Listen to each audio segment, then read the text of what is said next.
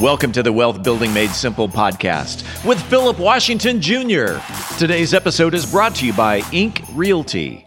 Today, along with Robert Lewis, Philip talks about how to navigate the rules of rent increases.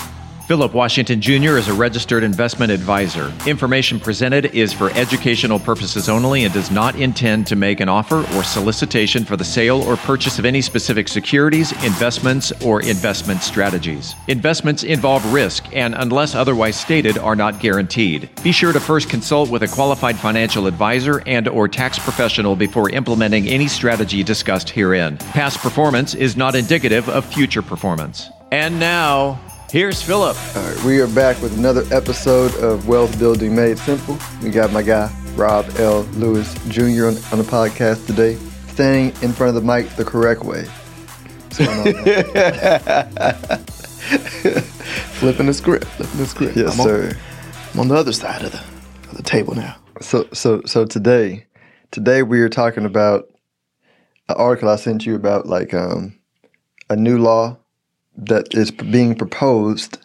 um, mm-hmm. uh, coming through the pipeline to to do like to basically limit the amount of rent landlords can charge, or at least give discretion to authorities on doing that. Something something right. to that degree.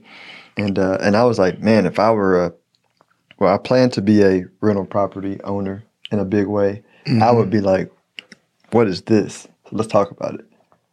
So, depending on where you are, there are certain states that already have um, laws in place that restrict uh, owners from raising rents a certain level. Mm-hmm. Most from from what I've seen, and I don't remember the states off the top of my head, but I think they're right around seven to eight percent.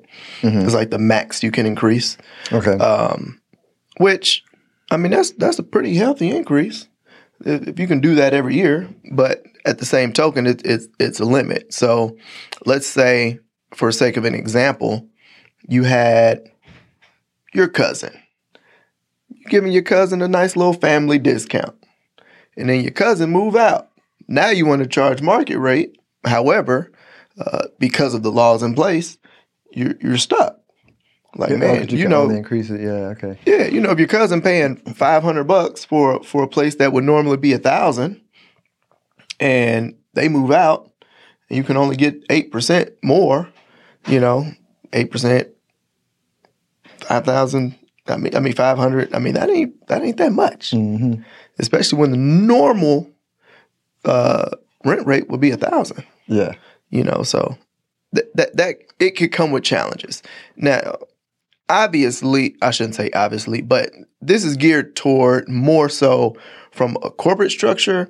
So your your your larger uh, corporate, you know, rental companies, um, you know, Blackstone is probably the largest.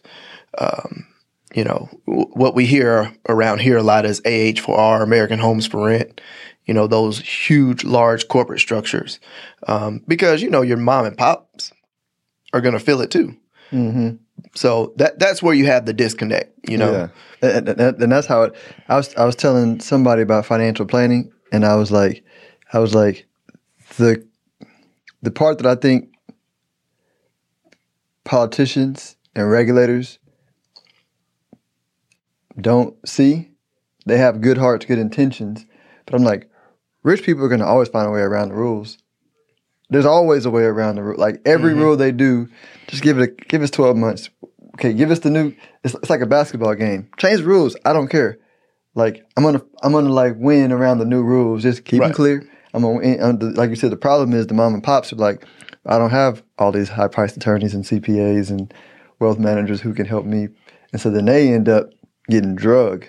Right, right, and and and that's the that's the catch twenty-two. But and I and I don't want to make you know I know we don't want to make it a political thing, right? Because I think I think I'm I'm pretty neutral about it. But I think as an investor, right, you can you can choose to uh, like play the politics of it. But like if you're investing in property, how do you uh, how do you I don't know diversify or protect protect yourself um, if you don't want like like me I don't want to do the political fight thing because I understand both sides are just doing the best.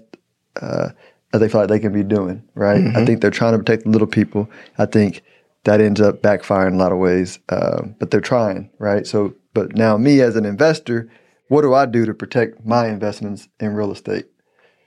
I mean, that that that's a tough one. You you obviously you want to have people on your side that um, the professionals that can see through those loopholes, that can get around. You know, it, it's like water flowing. You know, to find the easiest path to get to the to the source, mm-hmm. uh, which is abundance.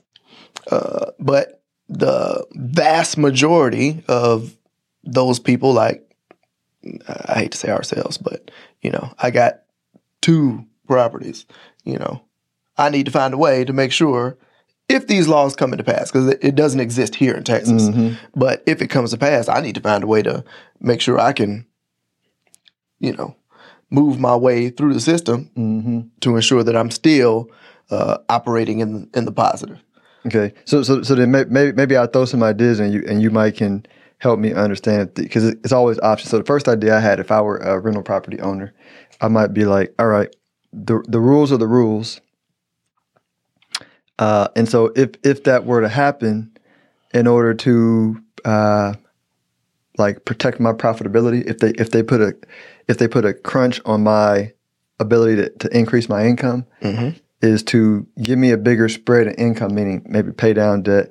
Maybe you don't think about as aggressively refinancing my existing properties, right? Because if I refinance at higher rates, uh, and then I get caught with a stuck on the increase. Right. Mm-hmm. Okay, that's going to put a squeeze on, on me. So I'm thinking like de-risk on uh, on the rental property market uh, um, if that were to happen. You know, if that were to happen, right? And I would even maybe just de-risk in general until all that gets clear, right? Until we get past the next election, right? Because if if a Republican comes into office and I'm like, cool, I can risk up again, right? Uh, it goes in cycles. Yeah.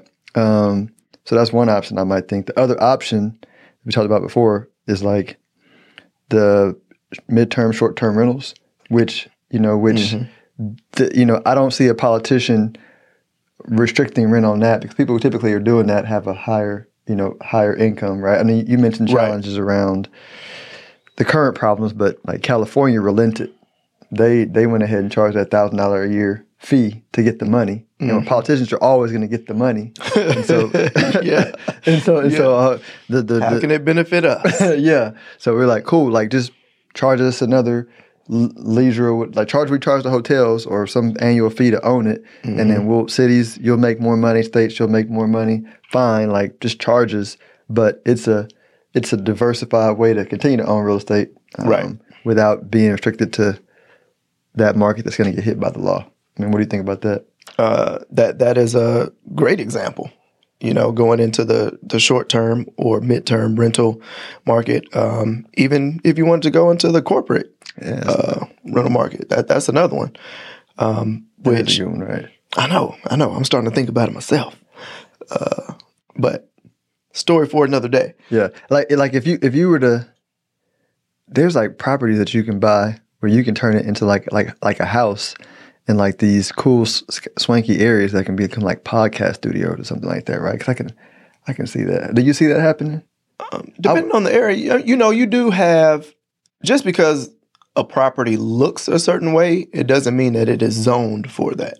Um, so in areas like Bishop Arts, yeah, that's what I was thinking um, about. There are a lot of single family houses that have been rezoned commercial, and they use them. Totally for commercial purposes. Mm. I mean, you get a lot of little boutique studios, um, law offices, doctor offices that they have totally transformed the inside, but still kept the same historical aesthetic on the outside. So, so I think the moral story is we evolve with the change. Can't fight the change. What's going to happen is what's going to happen. Our job is to evolve with it. The only thing consistent in life is change. Absolutely. Well, let everybody know how they can reach you if they want more information on how to uh, creatively brainstorm through the political environment on owning properties. That's a very useful uh, skill set of a realtor to have to provide his, his his clients or her clients. Hey, we we have to evolve with the change just like everybody else, or die. Or die.